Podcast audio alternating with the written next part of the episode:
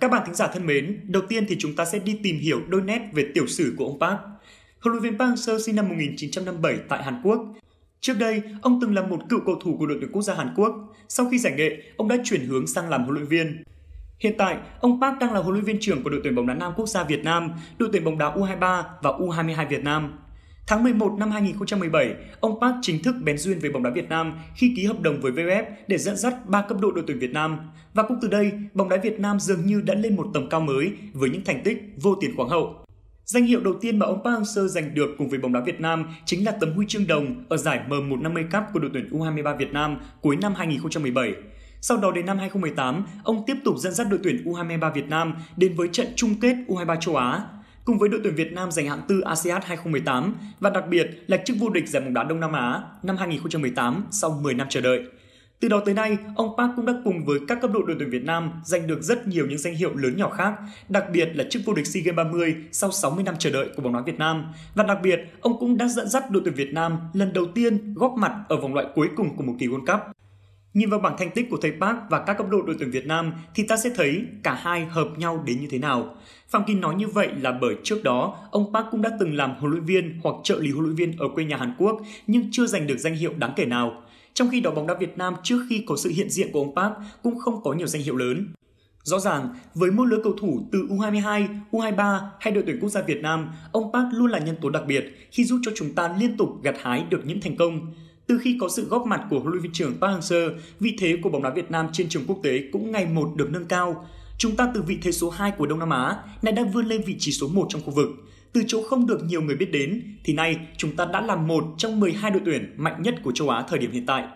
Ngoài ra, Liên đoàn bóng đá thế giới FIFA hay là Liên đoàn bóng đá châu Á AFC cũng đã liên tục nhắc tới Việt Nam như một trong những thế lực của bóng đá thế giới. Bằng chứng là việc hai cơ quan này liên tục có những bài viết nói về sức mạnh của đội tuyển Việt Nam hay các cầu thủ Việt Nam cũng ngày một xuất hiện nhiều hơn trung tâm với những siêu sao hàng đầu thế giới trên các tấm poster của hai cơ quan này.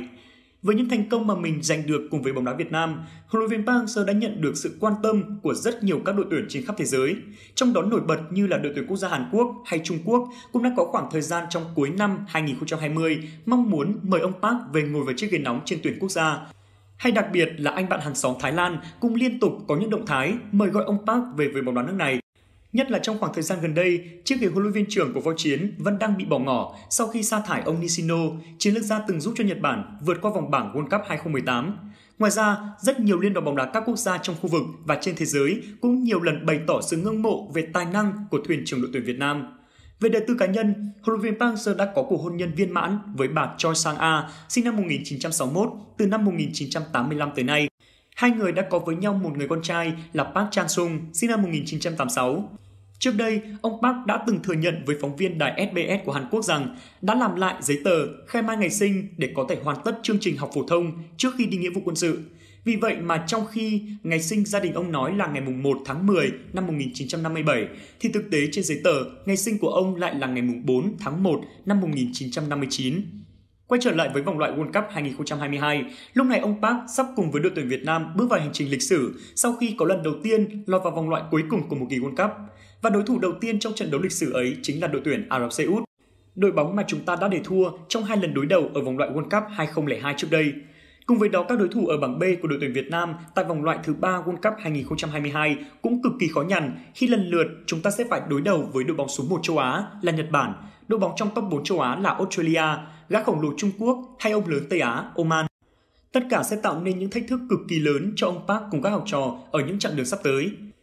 Theo lịch thi đấu vòng loại thứ 3 World Cup 2022 của AFC, trong tháng 9, đội tuyển Việt Nam sẽ có chuyến đón khách đến sân của Ả Rập Xê Út trong ngày 2 tháng 9. Sau đó đến ngày 7 tháng 9, những chiến binh sao vàng sẽ được trở về sân nhà Mỹ Đình để tiếp đón đội bóng xứ chuột túi Australia.